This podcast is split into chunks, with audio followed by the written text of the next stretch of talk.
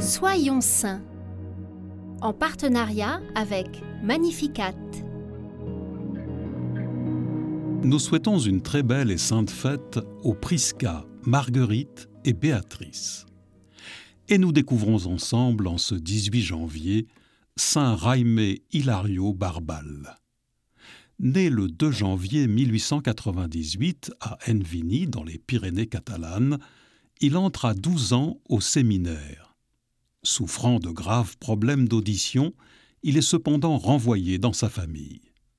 Mais le jeune homme reste convaincu que le Seigneur l'appelle et attend patiemment.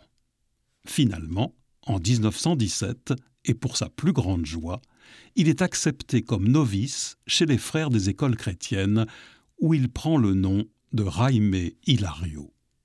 Il y occupe différents postes pendant 16 ans, mais l'aggravation de son handicap l'oblige à délaisser les missions éducatives. Jaime s'occupe alors humblement du jardin de la maison de formation des frères. Lorsque la guerre civile espagnole éclate en 1936, il est hélas arrêté et enfermé dans un bateau-prison. Comme beaucoup d'autres chrétiens, il fait l'objet d'un jugement sommaire, au cours duquel il refuse de cacher son statut de religieux, bien qu'il aurait pu échapper à la mort s'il avait caché ce fait en se disant simplement jardinier du monastère.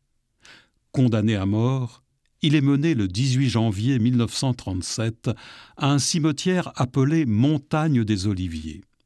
Avant d'être fusillé, il s'adresse une dernière fois à ses bourreaux. Mourir pour le Christ, garçon, c'est vivre. Lorsque l'ordre de tirer survient, les deux premières salves manquent leur cible. Les soldats, apeurés, lâchent alors leurs fusils et s'enfuient en courant, sans tenir compte des hurlements et des insultes de leur chef.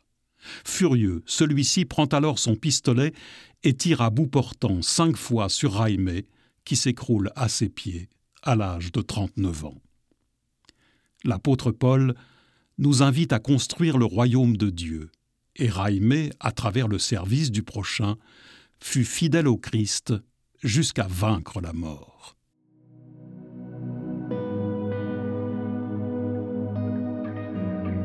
En communion avec Saint Raimé Hilario Barbal, et dans le souffle de l'Esprit Saint, cherchons par toute notre vie à manifester l'amour du Père céleste en méditant particulièrement ces dernières paroles.